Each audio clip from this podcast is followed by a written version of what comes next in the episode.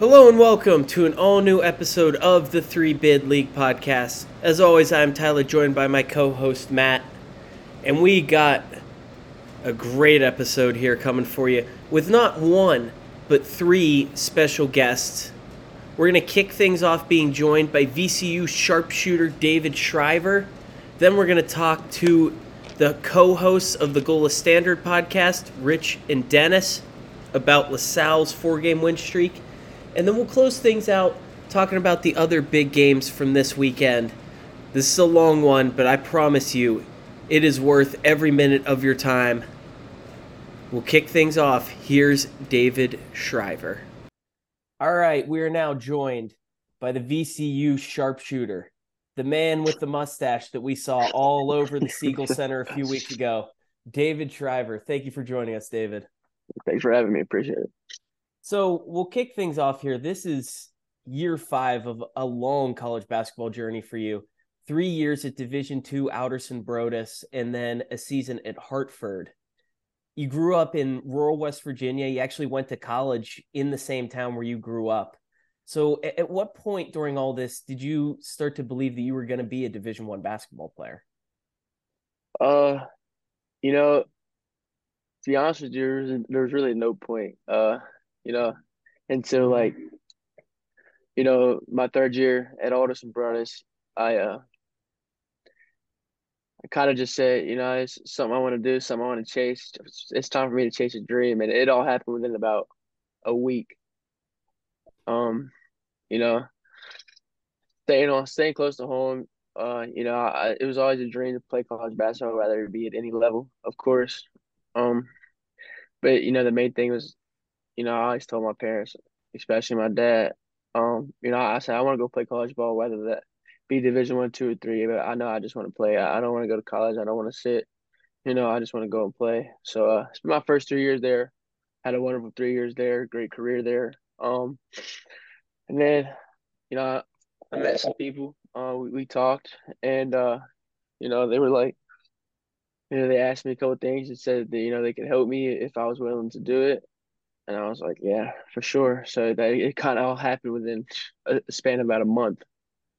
So the decision to go there coming out of high school was basically more of a decision to stay home and just continue to be able to play ball. Is that is that right?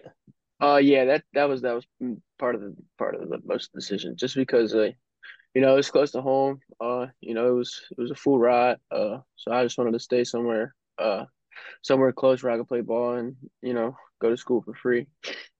And just honestly, out of curiosity, so being from a small town, when you showed up for your first day of your freshman year there, and you walked in, how many people from high school did you see? Uh, actually, you know, not a lot. Um, yeah, I definitely saw some for sure, but uh, you know, it's only there's only 700 kids, and uh, it's mainly like an athletic school. Um, otherwise it's, it's super expensive to attend. But uh, but like yeah, no, I think I think when I went, it was 75 to eight. I think 75, 80 percent of uh people there are student athletes. So uh, you know, a lot a lot of a lot of my high school students would either go uh go up to Morgantown, W, it's in WU or you know the big schools like that. But um, yeah, I, I actually didn't see a lot of high school high school people go there. Well, I can relate a little bit to the first part about going to school close to my hometown, although I sadly cannot relate to the Division One basketball player part. but I'm just curious, you know, after spending a couple years close to home, you spent a year in between at Hartford, but what was it like moving away to a really big school in VCU and also just a huge basketball school too? Um, you know, like you know, going from AB to for, you know, the, the, the change from obviously the culture aspect, you know, the location and school, you know, all that stuff. Uh, it was it was different first, but I thought like picking there was a good choice because it was kind of a smooth transition. Because University of Hartford is not an overly big school; it's it's it's a pretty small school actually. I think there's only about when I was there, 3,300 students, maybe 4,000. Um, so it's not a super big school, not a, a like back home. It's obviously way bigger than back home, and it don't take much to be bigger than back home. But like it wasn't like overwhelmingly overwhelmingly like a huge change. So it wasn't like I was going to this gigantic city, stuff. And then uh, you know, the like the biggest thing obviously was you know nine and a half hours from home, but like you know, I always wanted to be able to leave and experience other things and rather being staying home in the hometown. So it was great to have a different change in that. And then uh, you know, coming from there to Hartford, I mean to VCU, um, you know, obviously 35,000 kids, a lot bigger school, bigger city, but uh, you know, it's something it's something I wanted to experience. I'm all about experience things, you know, seeing how things go, just going with the flow type of person. So, you know, at first, you know, it was a bit of a bit of a change, but you know, something that got used to quickly. Um, and then just just being here, uh, you know, experiencing what I'm experiencing, especially, you know, where I spent my first couple of years of college basketball, you know, where I come from, you know, just being able to experience all this is is, is something special. So You know, what was the biggest reason that you ended up picking VCU over? Uh, we actually don't even know what other schools uh, offered you coming into this season. So, um well the biggest the biggest thing that led me here was like how how well could connected everyone is here.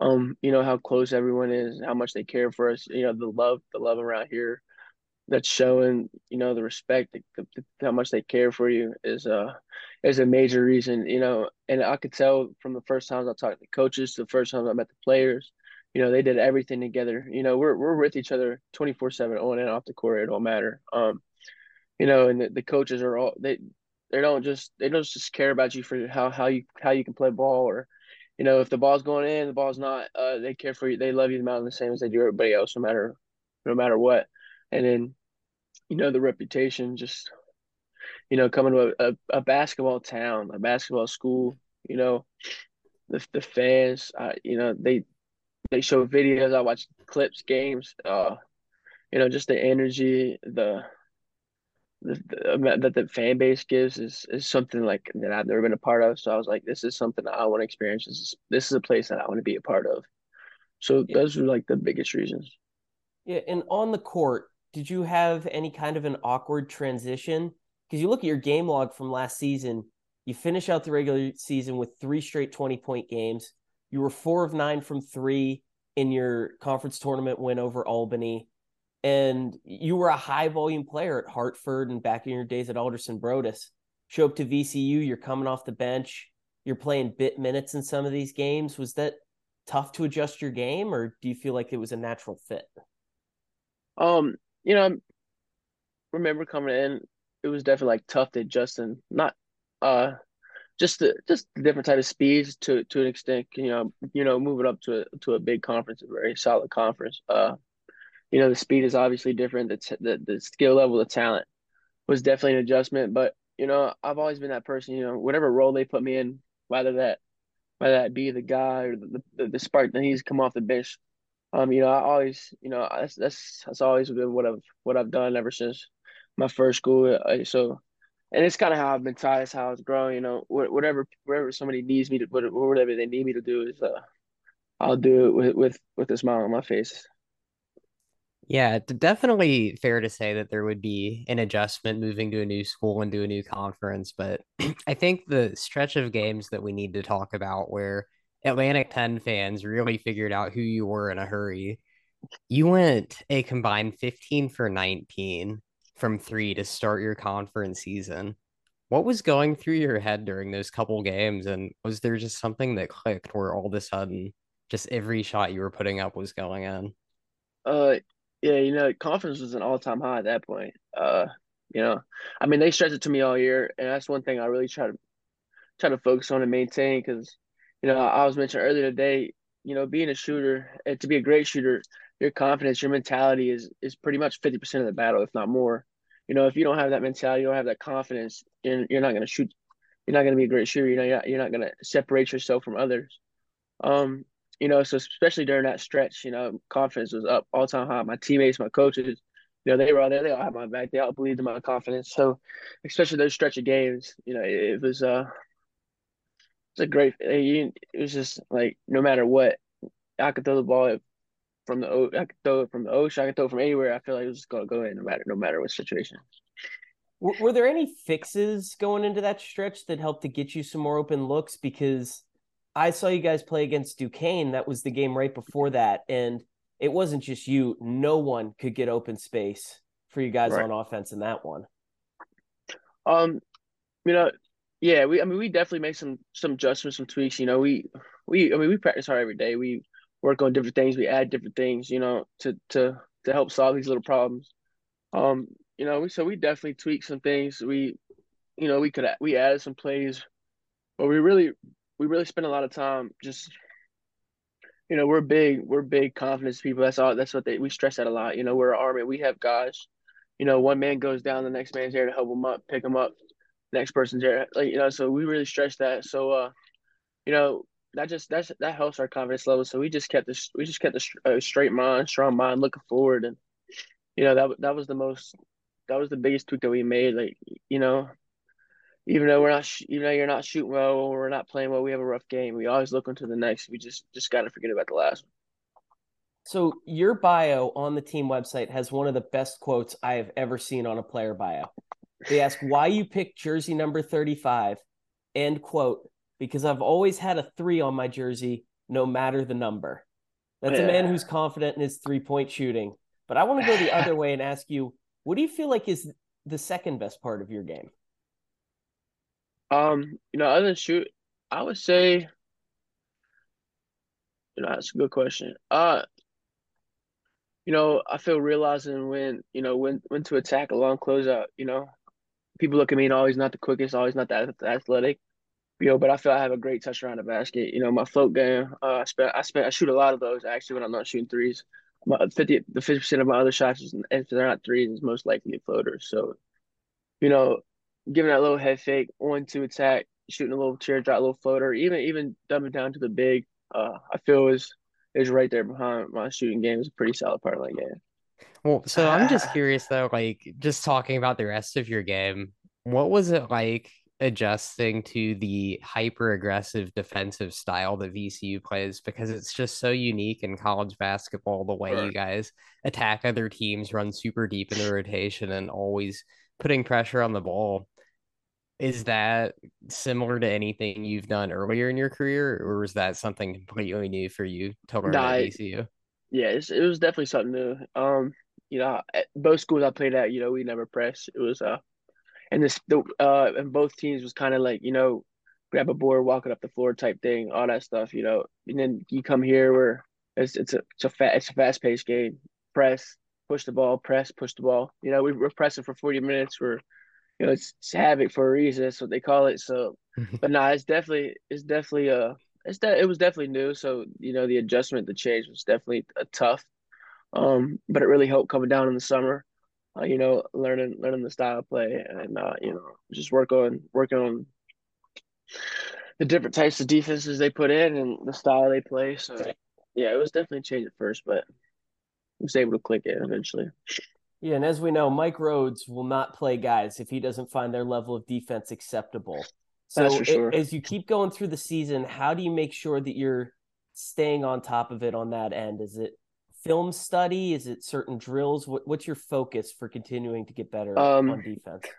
Yeah, no, especially in the defensive end, I, I spend a lot of time with uh spend a lot of time with the coaches, watch a lot of film. Um, you know, especially, you know, really just dig into the scout.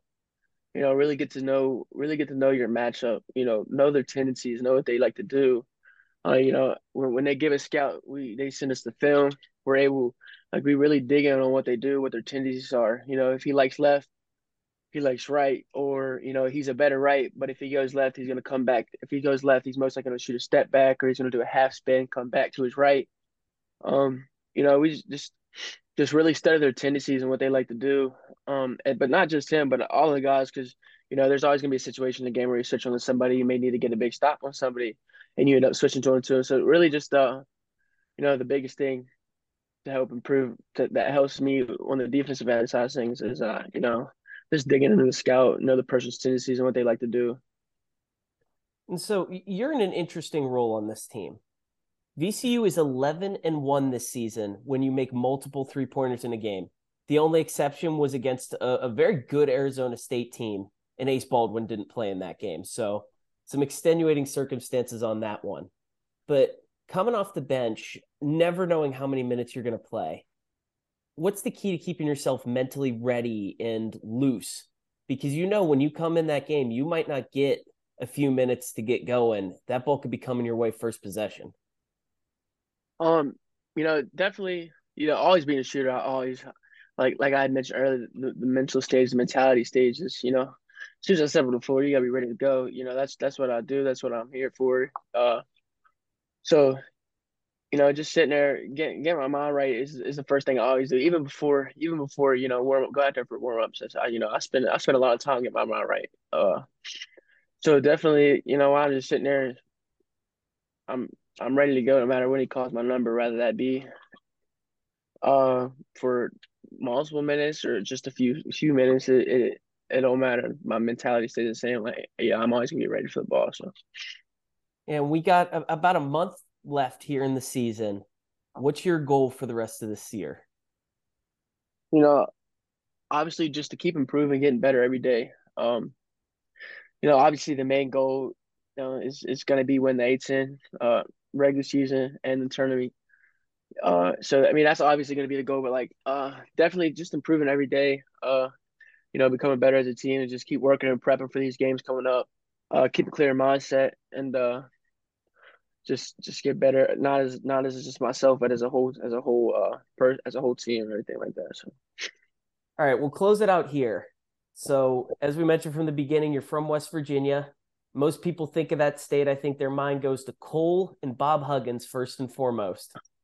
So, tell everybody something wonderful about West Virginia, which, of course, state slogan, wild and wonderful. Give us something wonderful about that state that most people wouldn't know about. we actually we have uh great sightseeing, hiking, all that stuff. Uh, great. Like if you like sightseeing, like hiking, there's actually a lot of great places. Seneca Rocks. Uh, you got um some of the trails I don't even know what they're called because I'm I don't much of a hiker myself, but you got uh Seneca Rocks, Blackwater Falls, uh, and then there's a couple other places that uh you know great fish and all that stuff. There's a lot there's a lot of good things. Um, you know, yeah, yeah, uh Charleston, Morgantown's a good city. Um, what else is there?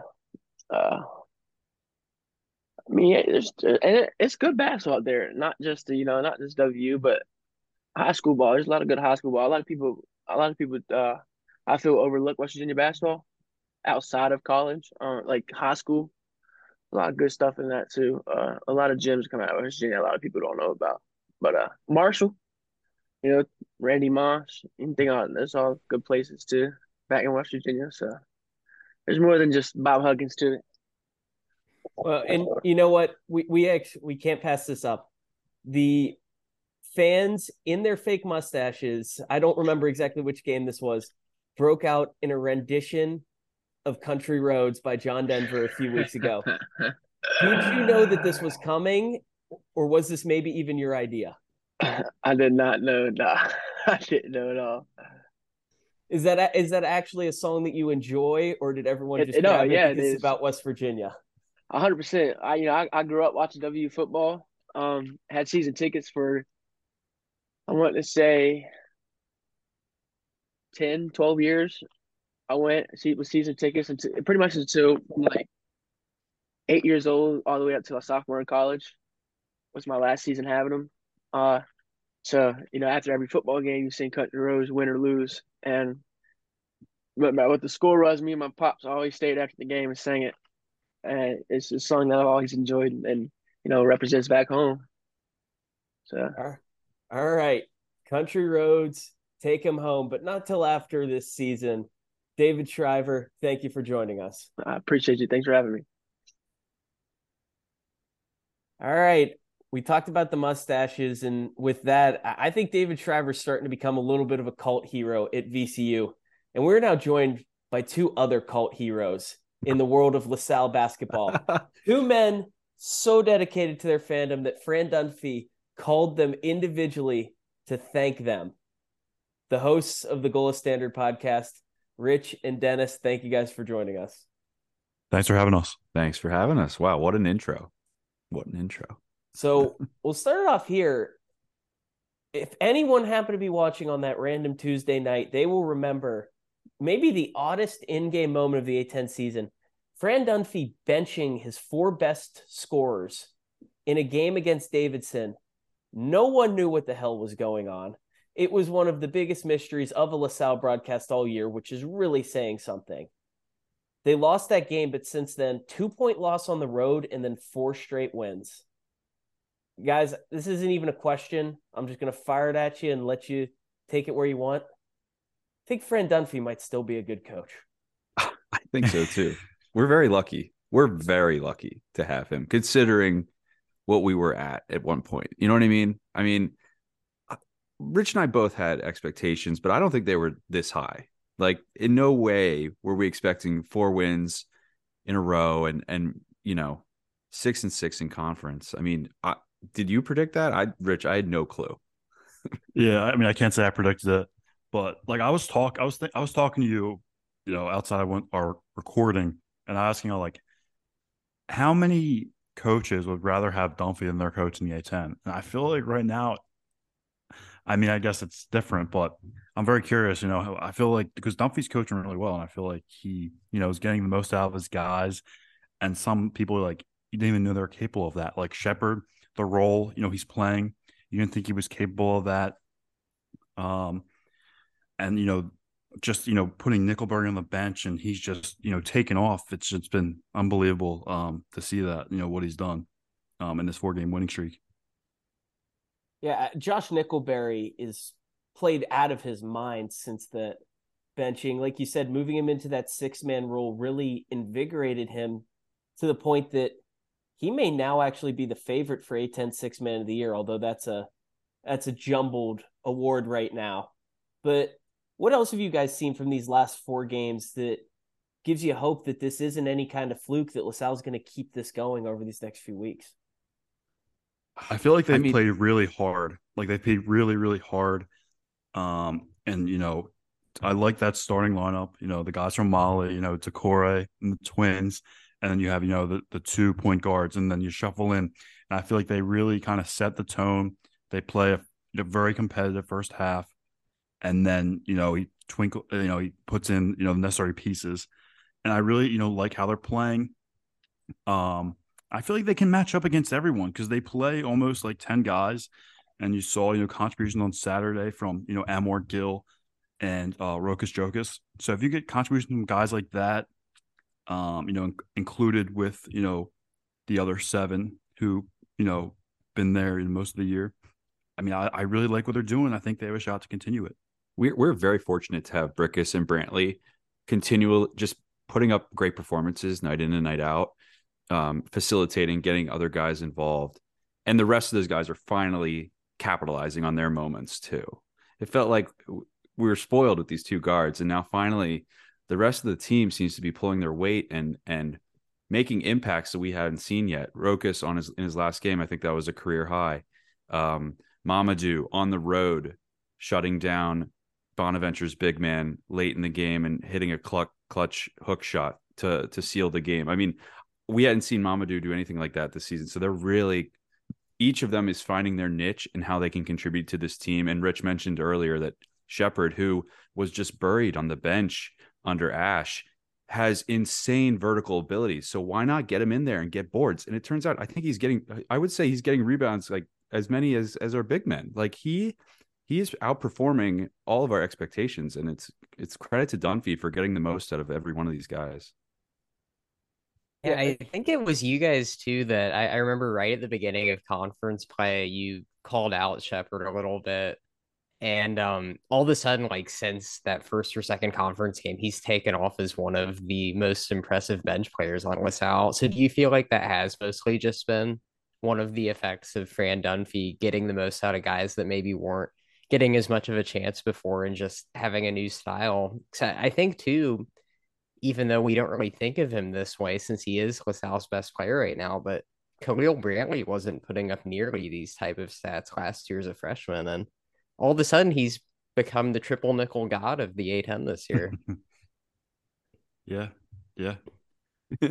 he gave him the keys. He absolutely gave him the keys. And and in a guard heavy lineup, Shepard is is a guard. I mean, when you think about it, and and they've played him at the, the four, and he's getting boards like he's a five. So like, I, I just think it's incredible that they were able to find that quality in him. I the the most we saw him do previous seasons was is doing a, an amazing dunk before the game started. Like they would do layup lines, and then here comes Shepard doing like a sick windmill to get the the, the fan or the, everybody fired up, and that was the extent of what we saw. We we knew he could jump high, but I mean that's that's really I, honestly that feels like the story to me, and uh, yeah, it's it's just everybody from top to bottom. We're seeing a lot of contributions that we never thought were possible. So something I had pointed out a few weeks ago now, at this time, I made this comment, certainly not thinking LaSalle was going to be sitting at six and six at this point. Uh, mainly said it thinking maybe like three and nine. But the thing that stood out to me from the beginning, and Rich hit on it, is they play so hard. And you can tell that they love playing for Fran Dunphy. Well, your opponent on Saturday was the UMass Minutemen, whose coach now seems to have a beef with their players you guys were in the arena. Could you see was there a difference in the energy level and the body language between these two squads? Absolutely. Yeah, yeah like I, UMass came out like very like they look good like right away. They play like very intense defense, and I feel like they had a pretty good half. But in the second half, it kind of mounted. Like Frank was getting in on some guys like really heavy. Um, but you know after you know, LaSalle was on fire. They had 53 points in the second half, and their passing was very like crisp. They were, you know, hitting all those open threes. You know, Frank was really, you know, laying into the guys, and you know, LaSalle's bench, you know, was like, you know, um, you know, they were so excited, and it was weird, or it wasn't weird, but you know, they that's when they had that like five guard lineup in, and you know the dramas were some of the bench, but they're having a great time because they're excited because their teammates were you know they couldn't miss, and yeah, you know it was the opposite on the other sideline. Yeah, Frank Martin, as we know, is a vocal guy, and that definitely is not the way to go right now. I would say overall, like I don't know who who needs to work in on the coaching staff and kind of you know tell them to calm down a little bit, but I do think it's it's creating quite a negative effect on the team. It, it reminds me a lot of, and I don't mean to like throw under the bus, but it rem- reminds me a lot of our coach last year. I mean, the vocals on him were throughout the game were insane. Like he would just be yelling and very emphatic. And it's the type of stuff that does not, you know, always get to these guys, get to these players that are giving it their all on the court. Fran is the polar opposite. You'll see Fran yell or clap like once or twice a game. Um, he barely calls timeouts he he honestly just like lets them perform let them figure it out. If he needs to tell them something he will and give him a heads you know give him some instruction. But for the most part he's very stoic and and lets the play on the court determine his reaction. And and and frank i mean you know he has a good history. I mean frank is overall like a pretty solid coach to many. But if there's a you know if that squad doesn't isn't as receptive to that type of instruction then you're never going to be successful. Like it's just it's just like oil and water. It's not going to work. It's not going to work. And we saw that with Ash at LaSalle. And it's something to keep in mind when March rolls around because we see it every year. And last year, I think it was Duquesne, St. Joe's, and a little bit LaSalle. These teams that struggle throughout the season. And by the time things are about to come to a close, some players just don't look engaged anymore. And you got to wonder with UMass, with the way Martin went after those guys, if you're someone who has maybe decided that you're ready to transfer, I'm not sure you're giving him your all the rest of the season, but to refocus, the two teams to me right now where every guy up and down the roster seems fully locked in at every second are LaSalle and Duquesne. And that makes both of them outrageously dangerous no matter who they're playing and despite any talent gaps they might have down the stretch definitely. You need a players coach. I feel like if I were to choose between like a disciplinarian, like drill sergeant, or a players coach, I feel like I would go players coach nonstop, like positive affirmation. Like, you know, you saw some videos after, po- you know, post games. Fran is giving great instruction in the locker room, like love each other, like we're we're in this together. Like push, keep pushing. Like great, great work. Every you know they are winning. I will say that. You know, I'm not sure they would be filming if they were losing, Yeah, but that helps. But the positive affirmation, being a player's coach, can go. I feel like can go further than a disciplinarian, a guy who's yelling in their ear nonstop. You know, uh, uh, in this day and age too. Not not to say like you know, back you know we used to walk uphill both ways like type of stuff. Starting to sound like Frank Martin's comments the other day. I do think that players are more receptive to uh to more positive instruction or just not just let them play like Fran does. Just let them play. Yeah, and I remember too, like going back to the off season. I mean, a pretty stressful time for LaSalle basketball. You weren't really sure what the future holds, but the two of you guys were both pretty optimistic, and it seemed like you were excited about the Fran Dunphy hire. Is there anything about his style that surprised you this year that you, you didn't see coming at all from what you've seen on the court now? I'll, I'll go for it. I feel like I'll I'll admit like when I watched him at Temple, I didn't really see it that well uh, because I was obviously watching rooting for LaSalle or just not paying Temple that much mind. But I'm realizing now that Dunphy lets those guys like if there's a hot hand on the on the court at that time, like he's like keep going, keep shooting. Um, I think about players on his his teams that would drop 30, like the Quenton um Quenton DeCosey, um, Rose, uh, Shizz Alston, like those guys. I don't know where they are now, but they would drop buckets, and Fran would just let them work. And and I've seen that with Brickus. We've seen that with Brantley, like and Nickelberry now. Like just feed the hot hand. He's very good at riding those those players that are like doing really well at the time. And I, I just don't think I saw that when he was at Temple, nor did I see that you know overall as, as like a calling card of his. Um, I, and and then uh, once again, I think he's just very stoic and just very quiet, and and maybe that's just because I was used to Ashley Howard yelling, but he is just it's it's like a totally different environment on at the Gola because you can you can hear a lot, like you can hear just about everything that goes on, um, because of how small it is, and and man, he's he he's just speaking softly, and they listen and they listen. Yeah, and I- think one of the common topics around this program all year has been, well, is Fran here like a year or two? Do they already have a replacement lined up? Quite frankly, I'm not really interested in talking about that right now, the way that he has them playing. Mm-hmm. So I'll take it the other way. Regardless of how long he stays, and maybe this is dependent on whether this is two versus three versus five or six years. How high a heights does Fran Dunphy get this LaSalle program before he moves along? Because we do know it's not going to be 10 to 15 years. It'll be somewhere in, in the intermediate term. How high? Um, in terms of like where would they rank in the A10? I, I mean, I think he can get him like middle of the pack. I really think he can get middle of the pack with the current talent that you know Ashley Howard assembled. You know, this year it kind of looks like that way. You know, knock on wood. I don't want to. I don't want to jinx them, but I think they can be middle of the pack. Just you know, the way they've been playing, they play hard. They play for Fran. They you know, in like the positive reinforcement, and it's showing. You know, Khalil and Brickus really complement each other really well, and you know they're key cogs, and you know they're not gonna you know get that kind of time anywhere else and you know a conference like the A10. Um, so I, I think you know middle of the pack or maybe even higher than that. I, I think you know that that's fair, and I, I think he can he can do that. Yeah, I think he's he's slowly creating a culture that makes guys want to stay in this world of transfers and the portal.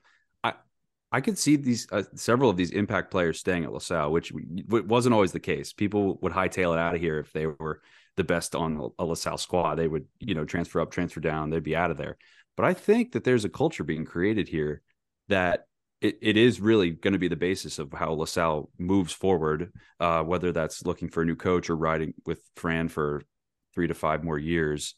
Um, I, I could see like, I mean, we're 500 right now. We're, we're, we're in the middle of the pack right now, and we didn't predict that. So, I mean, I could totally see Fran exceeding expectations. I, I do think I will pause and just think about recruiting and how that world has changed and Fran isn't, you know, the youngest guy around and he's not he's not on the computer and stuff like that, you know, hitting up like who knows who knows who's recruiting on his side if it is going to be I know he's locally going everywhere he can. Um maybe he hits the international um market a little bit more here. Uh that's going to be the other factor here is like who who who can we get that wants to come to LaSalle and play for Fran? Um that'll ultimately determine this. But what we've got right now, what's in the cupboard right now, as they say, I think is is feasibly could result in a 500 or better record going forward. And uh, that would make me ecstatic personally if they could if they could have a winning A10 record uh, this season, next season, third season away. Uh, Yeah, that would be a huge win for us and a building block for more Fran or a new coach. Yeah, and whether or not they can hold themselves in this middle of the pack spot that they're in right now is going to come down to a, lot of these role guys that you you've already mentioned having big taking on big moments. So let's let's look ahead. Let's say LaSalle wins an A10 tournament game this year against a, a non-pillow fighter. And I tell you that someone outside of the trio of Brantley Brickus and Nickelberry has a huge performance in that game. It's a superstar moment. A10 Twitter's a buzz about this guy that no one had heard of outside of the people currently on this podcast.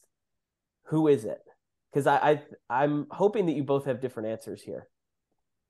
Uh, I, I feel like I gotta go Daeshon Shepherd. I feel like that's like the low hanging fruit. I feel like I gotta go him because he's like no one's really heard of him, and then be like he could make some sick dunk or some like sick putback. Um, I I, I gotta I gotta go Daeshon Shepherd. Yeah. Um, I'll say Anwar Gill. Uh, we both went guards here just because that's what we've seen recently. Anwar Gill's floater is not bad. We've seen him rattle off like eight straight points with the floater. Um, he's also very aggressive. We we saw him as probably one of our most aggressive guys on the team when it came to just dribbling and getting contact and making layups. So I think that that could be a guy that that impacts the game and and that he could come off the bench. I mean, we've seen him come off the bench plenty. So maybe he's not top of mind, but I do I do love when he comes in and kind of pushes the pace a little bit, limit the turnovers, but he can make an impact for sure. So one guy who had a lot of hype coming into the year that's kind of disappeared. Your backup center Rokas, and I will let you guys pronounce his last name because the last time I heard a LaSalle home game, I realized I had it way off. But like, he, he's minutes have gone down here. Is he just a next year project at this point? Uh, I mean, on Saturday he had like 12 points, um, in like 20 minutes. So he, he's coming on. I think he had like four blocks too.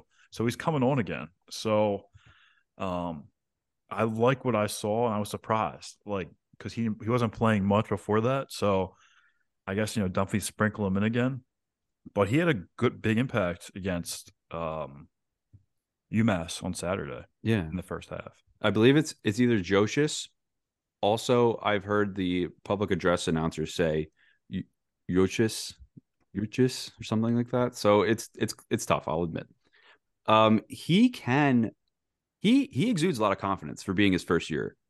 I will say he he's he's taken a few threes, which in my mind, I that's unheard of to me. Like I, I haven't seen somebody shoot it like, and he made. a- I think he's he's made a few. Yeah, and his comp i just think he just has that confidence is what i'm trying to say. Like i, I haven't seen him get flustered. I've just seen his minutes limit, limited honestly. It, it- he could I feel, I feel like he could play 20 to 30 minutes and wouldn't be a detriment to the team unless they're like pushing the pace like insanely fast in which case we go with the five guard lineup. I i think he could he could be one of those guys that surprises you in the tournament with some like key rebounds and and maybe a putback or two. So you mentioned the tournament.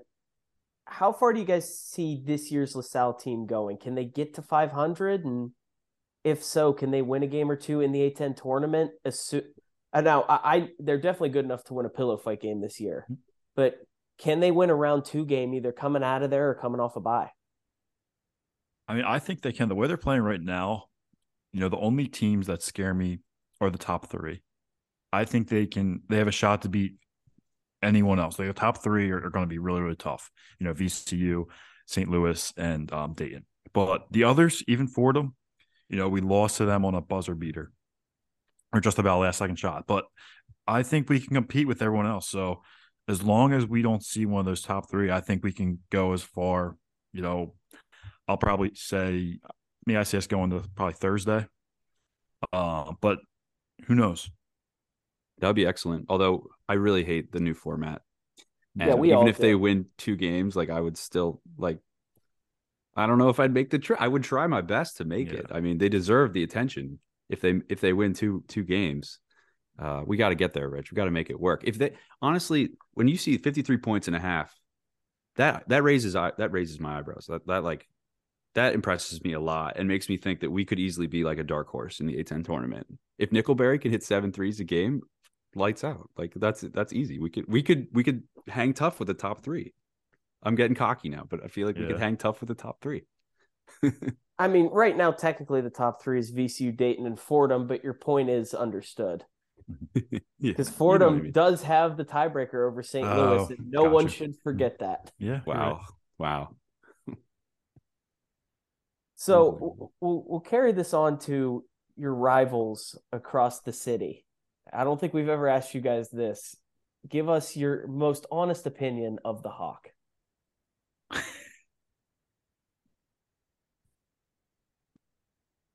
We don't have one, Rich. Oh, I was waiting for you to go first. um, so I'll admit I actually worked with someone who was the Hawk, and he was a salty guy. He was a really nice person. Um, but when you put that that costume on, I'll call it a costume. When you put that thing on, you become insufferable. I I admire the the arm the the strength it takes, but I'm just out on the on the whole the whole shtick, like the whole running out with the team and then flapping the wings next to the huddle, like they're part of the team and they're like listening to the game plan.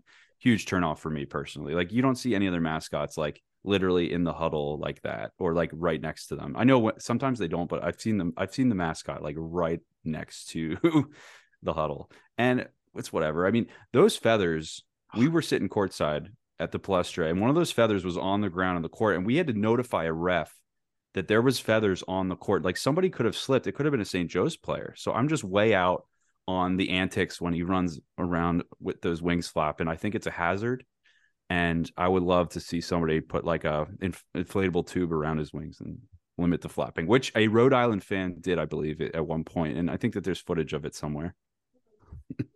I like that is like a viral like 90s A10 video or some some type of throwback and definitely need to it? see more How did they need to see more there? mascot rivalries. Yeah. Yeah, someone brought an inflatable into a arena back then. There was no no security, I guess. This question was really only for me to tee you guys up to get your reaction to the following statement. I discovered over the weekend that you can hire the Hawk for events, which isn't that crazy. Like, think two diehard St. Joe's alums, you get the Hawk to come flap their wings behind the officiant for a wedding. But I discovered that in that, the Hawk has been hired for funerals before to flap Really? over the coffin. To let them down one last time. Wow. Jeez. I mean, That's sports is a crazy. crazy thing. Yeah. Sports is a crazy thing. You see people dressed up. I bet if you were a Hawk mascot, you would you would ask to maybe get some feathers in the coffin, right? I mean, Yeah. who knows? With the ashes, I mean, why not? It's they might sports. not allow that because the Hawk will never die. So Oh, That's a good true. point. That's a good point. I mean, I don't know. That's kind of weird though to be at a funeral like that with the with the they have Yeah, to that's flap a, their that's wings an the whole interesting time. vibe. Yeah, like what? Like you have to work your wings the whole time, dude. I have to. Oh, It oh, must be a real for- diehard. Like I'm pretty certain if once once you enter pub a public space with the costume on, you have to keep flapping. So mm. Wow. that's the deal. like I would if if anyone who would know this is listening, we'd love for you to tell us. But I would assume like if you walk if you're walking from your dorm to the arena, you probably have to flap your wings the whole way Yeah. through. You can't get caught without flapping. No, this makes me think if if we were to be able, to, I'm I'm sure we could. Rich, we've got the pull. We could get the Explorer to our funerals. Yeah, no problem. no, pro- no sweats. No. Brent Dunphy has your phone numbers. You guys Yeah. you guys can do anything at that school now. All we need to do is light the L. That's our next that'll task. happen? Yeah, let, LaSalle people. I know none of you were listening, but let let these guys do it. But the, story of Fran calling you guys sprung out of your road trip to Rhode Island, and you recently announced you got another road trip coming to Washington D.C. And we have waited long enough. We completely left this out of last week's episode. That's what you do when you do a true pop the trunk, no preparation podcast in an airport. Matt, I believe it's story time. I think you're exactly right. What a fun discovery for us. I mean, it's always great to see a new arena, but heading down before the game, you know, we, we had some time to peek around, look behind the Charles Entertainment Smith Center curtain, and we found some some good stuff, Tyler. Yeah, we were uh we went down to the media room and sadly we can't actually verify that we saw with our own eyes an actual pit of water and chlorine, but there was a giant door with a big sign on it that said pool with an arrow to it. So, unless there's a huge billiards hall in the basement of the Charles Smith Center, there is a pool down there. Interesting. I've heard rumors that this is true, and I think we have a goal of ours, a goal of ours, Rich. We got to see that thing when we visit, if it's true. Yeah, Paleo can hook us up. Yeah, Palayo's got to take He us says, yeah, tour. like put the hard hat on. I'm doing construction, and then you know sneak us in. Yeah, we're just checking the the stability of the building, making sure. So it's underneath. Yeah, if Oh, it it's below the exists, it's definitely in the basement. Unreal that they've just been under the radar like this. I've heard rumors, but I mean, that's why they call it the Charles Entertainment Center, I guess, right? You can you can go What are they for a doing that swim. It's not the Gola Entertainment Center. It's just the TruMark Financial Center. I don't know. That's that's incredible. I think we need to we need to take some steps. Maybe I'm gonna I'm gonna start contacting our LaSalle athletics department, seeing like what kind of access they have, and if not, we'll go the Paleo route. You know, he's got ties with the organization in some way. that, I, that dude might have unlimited power in that building. Not sure, but that's that's definitely the guy to go to. Okay. Amazing. So, so we'll close it out here for each of you. What is your biggest hope, whether it's for team success or for a player success for the remainder of this LaSalle season? I, I would say we've been waiting. We got a sixth man, A10 sixth man of the year, but nobody's gotten a even a third team. And and you guys can correct me if I'm wrong because I'm not that good at the stats. But I've been I've been waiting for a LaSalle player to make third team or second team. I'm I would love sure that. Pookie was the last one.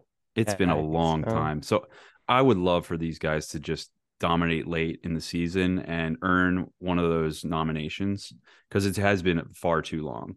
Um, and then yeah, making some noise in the A10 tournament, allowing us to visit Brooklyn and see the, see some A10 Twitter folks and watch LaSalle advance further than we had imagined. Those are those are my goals. Yeah. Uh, my goal is for LaSalle to not play on the pillow fight. So my goal is for them, you know, to be in that eight nine game or you know better. I've been wanting that for so long, so uh, that's that's definitely my goal. It'd be like the Eagles in the Super Bowl, pretty much. Yeah. What is the equivalent? Sorry to bring this up the day after the Super Bowl, but like, what would be the LaSalle basketball equivalent of making it that far? Is that like just making the A10 title? Would it be going back to the Sweet 16? H- how much would that mean to you compared to a Super Bowl? Basically, what has to happen for you guys to go climb the poles?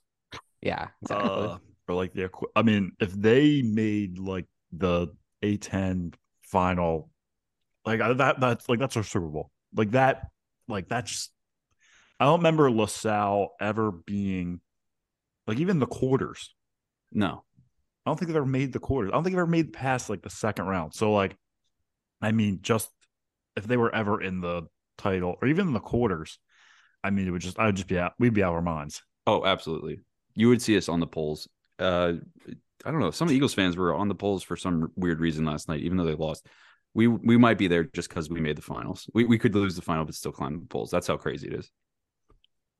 Yeah, I, I blame Senator Casey for the Eagles fans still climbing the pole. He tried to insinuate on Twitter that he was going to do so th- that morning. So when your state leaders are doing that, you're going to rile these people up.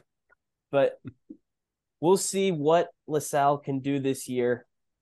For all the talk of just getting to the A10 quarterfinals, we need to remember this is the second to last A10 program to make the second weekend of the NCAA tournament.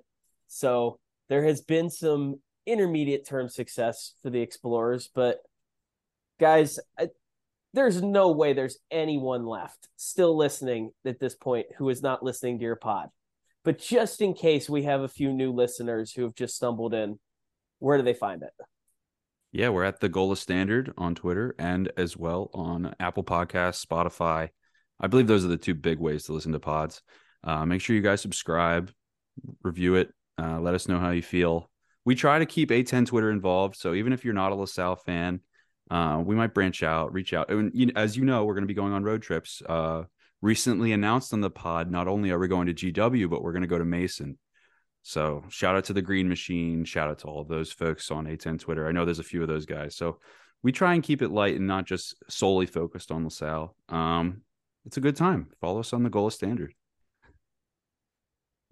All right, I thought Rich had something else to throw in there, but yeah, one of the elite pods of the A10 listing universe. I think we have like 10 to 12 team specific ones now, but these guys are definitely at the top. So everyone go give them a listen. Dennis and Rich, thank you for joining us. Yeah, thank you for having us. Thanks a lot, an honor guys. being on your podcast and well, a really diehard listener. All right, we mentioned how we forgot story time from last week. Another thing we screwed up in that uh, Pop the Trunk podcast. Realized a few days later that when I was going through my shout outs, I referred to GW's SID by the wrong name. So shout out to Kevin Burke, not Kevin Smith. I don't know who the hell Kevin Smith even is. Not a real person, at least not in the A10 basketball space. But we carry on. And Matt, before we dive in real quick into the some of the really big games of last week, I don't have too much to say about this, but I did come to the realization three weeks to go, literally every award is just wide open at this point. You can run through in your head. Player of the year's far from determined. I think I could make five different eloquent speeches for coach of the year right now for Urgo, Caputo, Dunphy, Schmidt, or Dambrot. Uh, rookie of the year is still pretty open, although I think Maximus Edwards might have a little bit more of a lead there than anyone does in any other award. I went through all conference. I only have seven locks right now. Like, there's a lot still to be decided in these final weeks. Yeah, there really is, especially when it comes to player of the year. I feel like most years with a month to go, you pretty much know who it's going to be. Even last year, you kind of knew it was going to be either Luka or maybe Oduro. Vince Williams heated up at the end, but I feel like there's still at least five or six guys that could take player of the year. And then coach of the year is going to be interesting because normally it just goes to the regular season champion by default, but whether it's VCU or Dayton, or maybe if St. Louis gets back up there, all three of them were mildly disappointing at certain stretches of the season. So maybe it does go to Keith Urgo or Keith Dambrot or something like that. So yeah, definitely an interesting thing to keep keep track of the next few weeks. Yeah, and one thing that I do want to put out there, just a warning right now for the VCU fans. I just want to I just want you all to accept a few weeks ahead of time. You're not getting two guys on all defense. I don't care that KenPom has you guys as the best defense for the season ending conference play. It's not happening because once you start to do the math, obviously Ace Baldwin will be on there. I think we've reached a point that I can no longer I cannot make any case of leaving off either Camara or Holmes. What those two do individually on the defensive end is so ridiculous. And they're both going to be on that group, especially because they're superstars. But there's four defenses that in conference play are pulling away from everyone else in basically every metric. It's those two, and it's obviously Fordham, and it's the all of a sudden incredible Duquesne defense. And so you start Yeah. to fill it out. I think Fordham's getting a guy. I think that's already kind of been set that the reputation of how good that defense has been all year. Now, it's kind of weird. Their two best defenders both come off the bench. So it could be Rose or Tsimbila. But the way Duquesne is playing and the fact that he's leading the conference in steals, Trey Clark is going to end up on the all defensive team. And I think you can make a great argument for Trey Williams as well right now. who's been their best defender and has maybe been the best defender in the conference outside of Camara over the last month here. And so you just start to run it through. VCU does not have a second signature big name defender on this team. And without that, they're not getting another one on that group. So VCU fans, just be prepared. We know you're going to be pissed that day. We're telling you right now, it, it will happen. It's just it's going to be another Travis Kelce situation after the Super Bowl. Nobody respected us. No one thought we were any good. Well, everyone knows VCU's a good defensive team. You don't need to worry about that part. Yeah, and they're going to be mad, and then probably the next day they'll try to just go back and retroactively claim Trey Clark as their own again. Yeah, I mean, I, I wouldn't be that surprised, but I, I will say his game against St. Bonaventure, it seemed like he had so many steals from behind that you just never see where guys look like they're going to get an open layup, and all of a sudden he pokes the ball out. And I didn't even realize this, but Duquesne is second in KenPom defense in the conference right Yep. now for conference play only, which going from the first even 10, 12 games of the year, never would have guessed they'd even be a top half defensive team. I mean, after they gave up a bunch to Marshall, which everyone does, and then came back a few days later, it got basically eviscerated by the now non existent New Mexico State program. It looked like average was their best case scenario, that they would have to continue to just shoot lights out from deep and hope that their defense was good enough. All of a sudden, like we get to the midway point of conference play, they're an average offense. The three point shooting has gone from nationally elite to just simply pretty good. And especially in this three game win streak that they're on right now, which personally I think are three of their four best performances of the entire year. It's been because the defense has ramped it up to a whole new level. And you see it in the effort on the court. And Keith Dambrot was quick to point out in his press conference this week that everyone on that team is just more engaged defensively. They've all bought into the mission, and it's not a crazy thing that they're playing better. Yeah.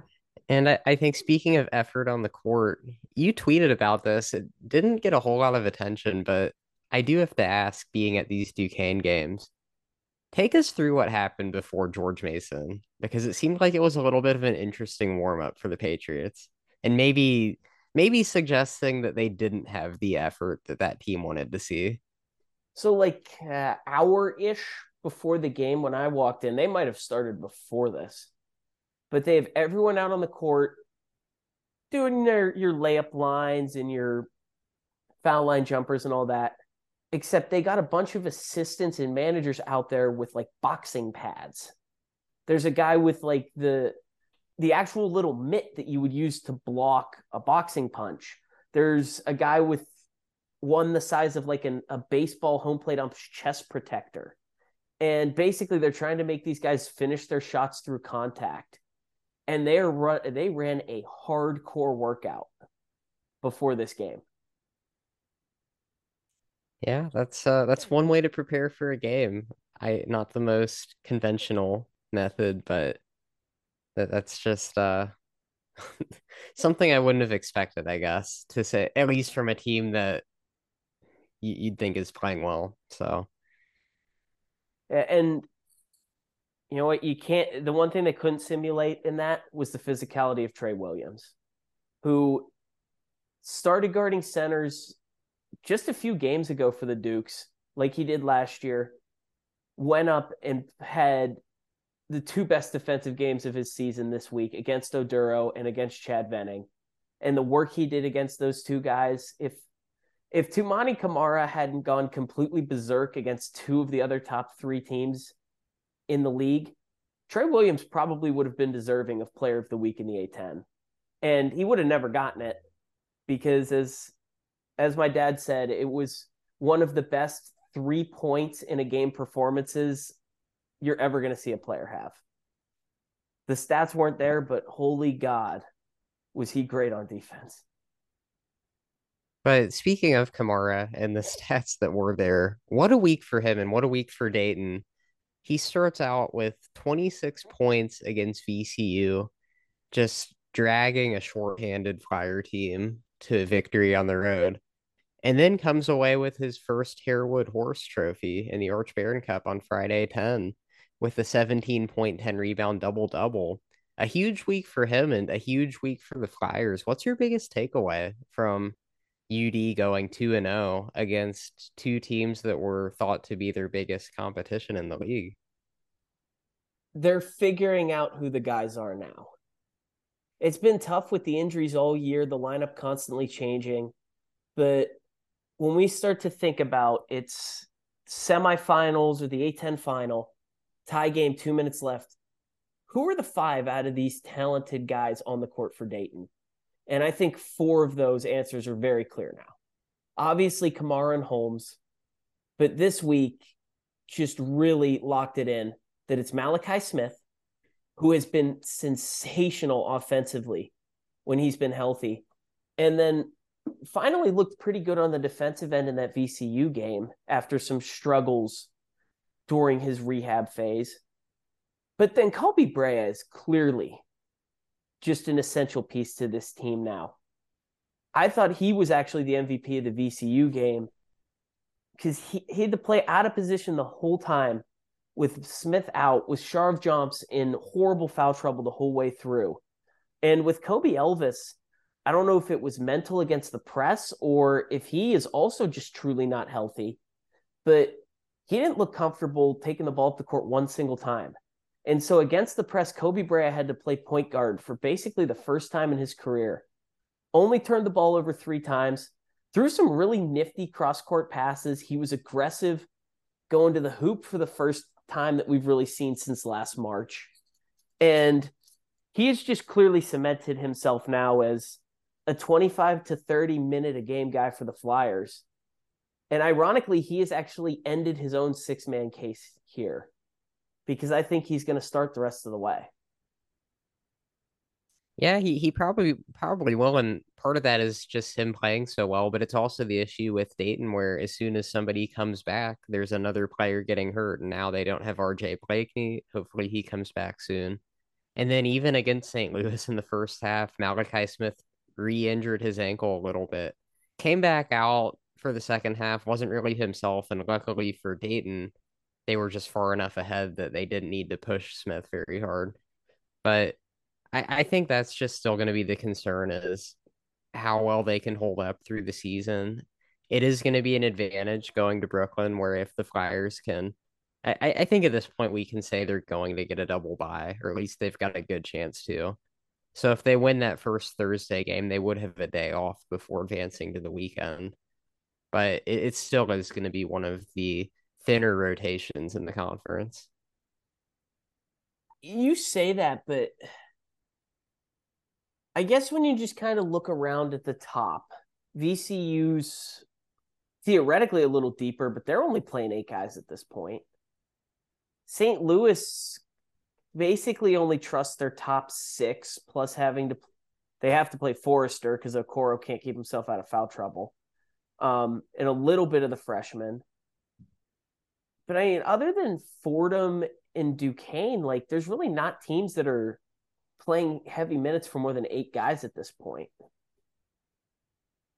Yeah, I mean, it, it is crunch time of the season where, I mean, yeah, really besides those two teams that you mentioned. But I guess the point is that just thinking back to that Dayton VCU game when DaRon Holmes fouled out with a minute to go, that the next man on the bench was a walk on that night. They so, were down to five the yeah, that, that that could have been rough. But speaking of, I, I do think we need to bring up and maybe end on one of the deep teams, Fordham, who, as you mentioned earlier, tied for third place in the conference. They have the tiebreaker over St. Louis.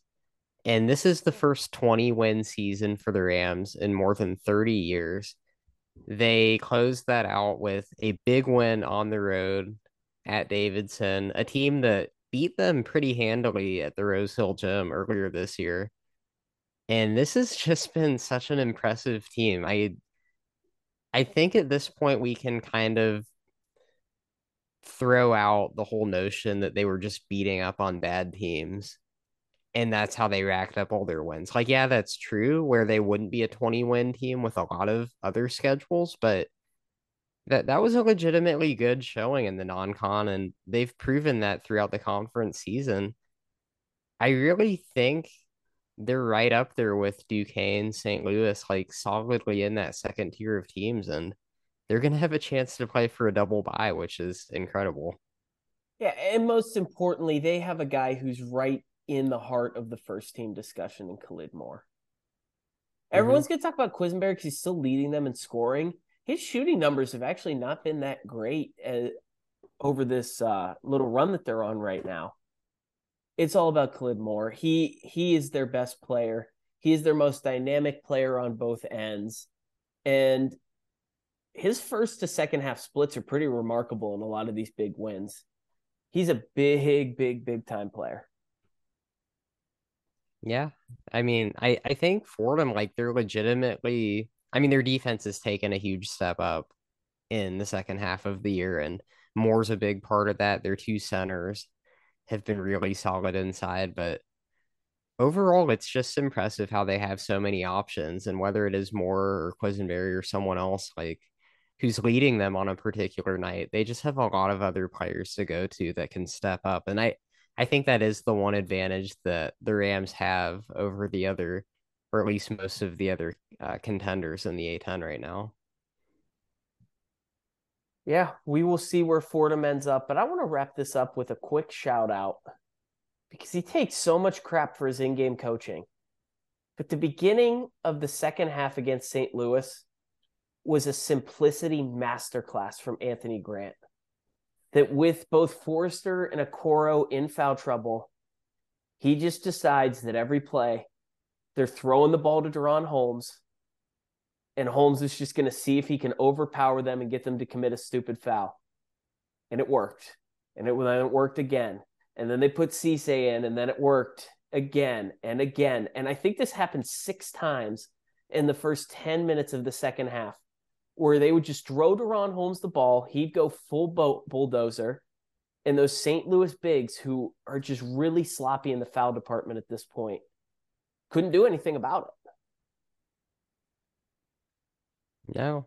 And I think too, Dayton really dictated the tempo of the game where St. Louis played their tempo in the first half. It was an up and down game and they were hitting threes. I think Jimerson and Perkins combined to make their first five threes of the game.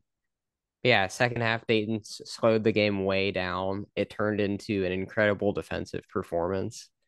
And overall, you you have to give the Flyers credit for playing their game and just completely dominating the style of how they wanted to play. Yeah, and it was an incredible week for the Flyers. But by the way, it was a concerning week for St. Louis. And correct me if I'm wrong here, but I see five teams in this league right now who have incredibly physical, tough to battle with front courts.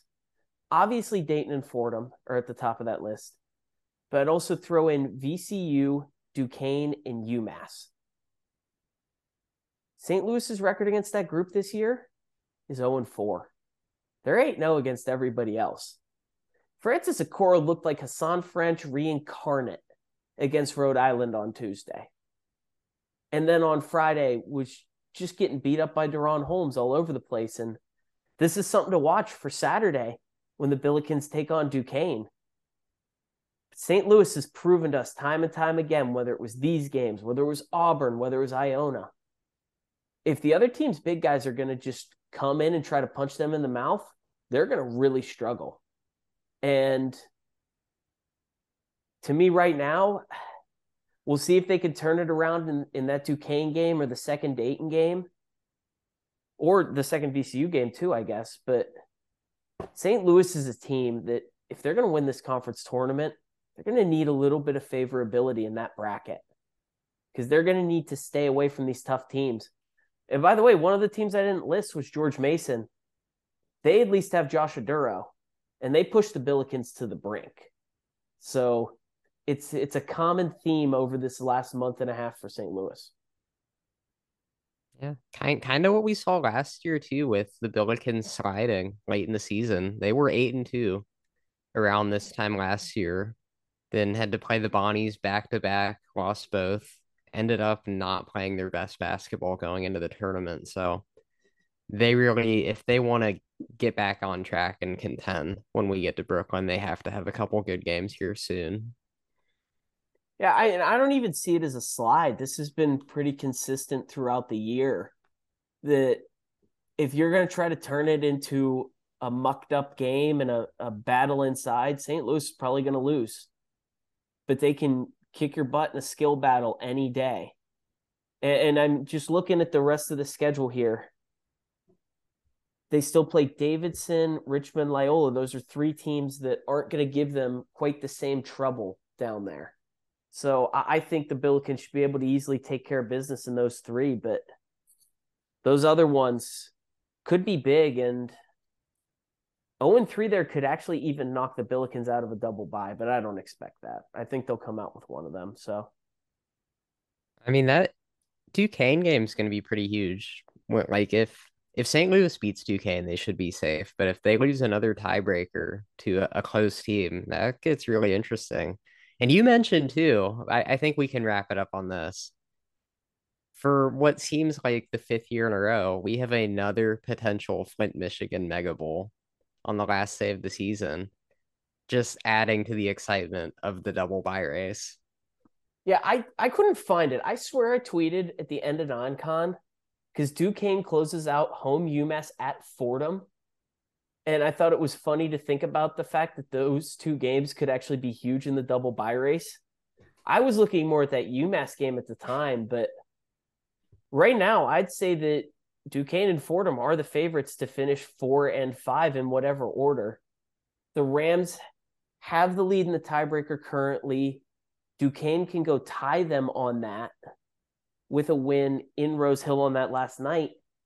And then, depending on how things break, with VCU looking like a top two team, that would mean the Dukes would would end up winning the tiebreaker because it would then go to wins against first, then wins against second, and the Dukes beating VCU could be the difference to getting them the four seed, which I said would happen via tiebreaker. I just thought it would be a tiebreaker with VCU, not a tiebreaker with Fordham. Well, it's still the Rams. It's pretty close. Yeah, it is still the Rams. We got plenty of Rams. And we got plenty of great episodes coming. God, it feels like there should be more than six games or five for some of these teams left in the regular season, but that is where we are. So we thank you all for listening to this lengthy episode of the Three Bid League podcast. If you don't already, follow us on Twitter at the number three bid league pod. Please send us any suggestions on there that you have for the show and enjoy another great week of games.